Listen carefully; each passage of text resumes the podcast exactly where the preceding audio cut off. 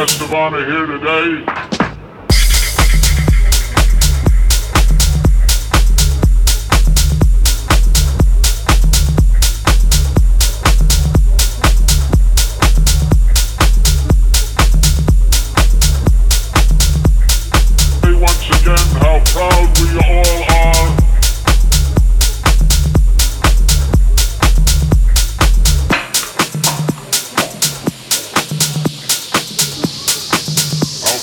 We are to be Americans.